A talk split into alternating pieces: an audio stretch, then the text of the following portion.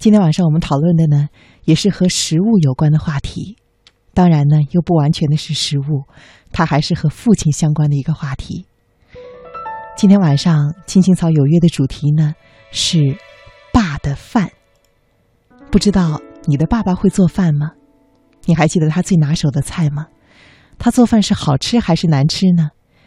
你是否记得有一碗父亲做的饭菜呢？欢迎你把你想到的第一时间写微信给我。你可以发送微信给“青青草有约”的微信公众平台，电脑就在我的面前，我会第一时间收到你分享来的有意思的饭的故事。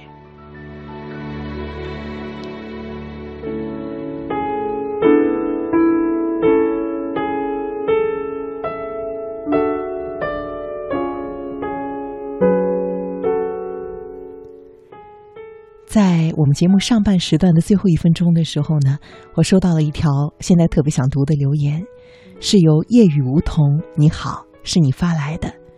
你说，每年从春节回家那天开始，每一餐呢都是我给家人做饭，这让我觉得很有意思。今天晚上我们是回忆爸的饭，而我不知道你是不是也是一位父亲。那父亲以你自己的身份出发。你给家人做饭的时候是什么样的心情？你又会准备什么样的饭菜呢？我们也想听听父亲怎么说。你可以写更多的消息过来吗？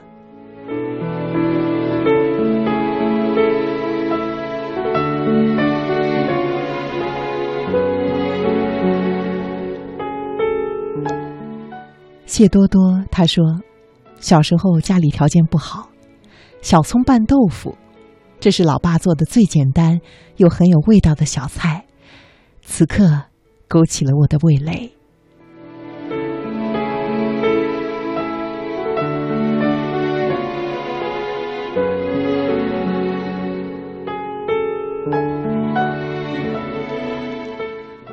微信上一阳说：“我的爸爸能够做一手的好菜。”嗯，我们都知道。他说。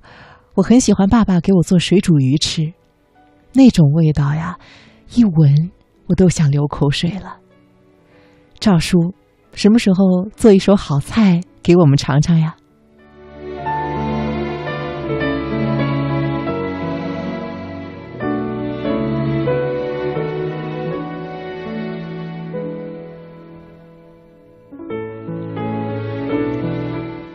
嗯，我还看到了一道。很特别的菜，起码我从来没有吃过这种搭配啊。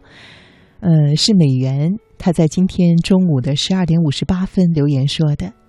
他说：“我想起了有记忆以来，爸爸给我们做的第一顿饭是黄豆煎鸡蛋，真是很有新意的搭配啊。”他说：“记得那一年我好像只有五岁，爸爸妈妈闹矛盾，妈妈出去了没回来。”爸爸做饭呢很好吃，但是一般情况下他是不会下厨做饭的。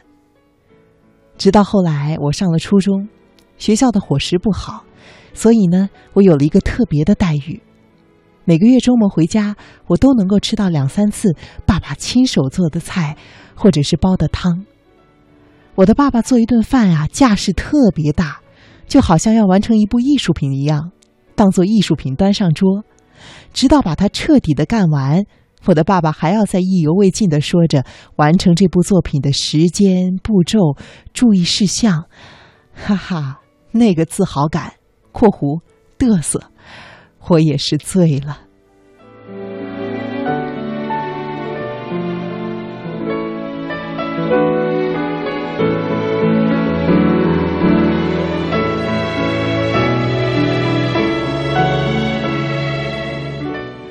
还看到娜娜留言说：“我最喜欢爸爸煲的苦瓜骨头汤。苦瓜切成块儿，加上一点酸菜叶子，再加点黄豆，用慢火熬出来的汤，甘苦甘苦的，很好喝。这个甘呢，是甘甜的甘。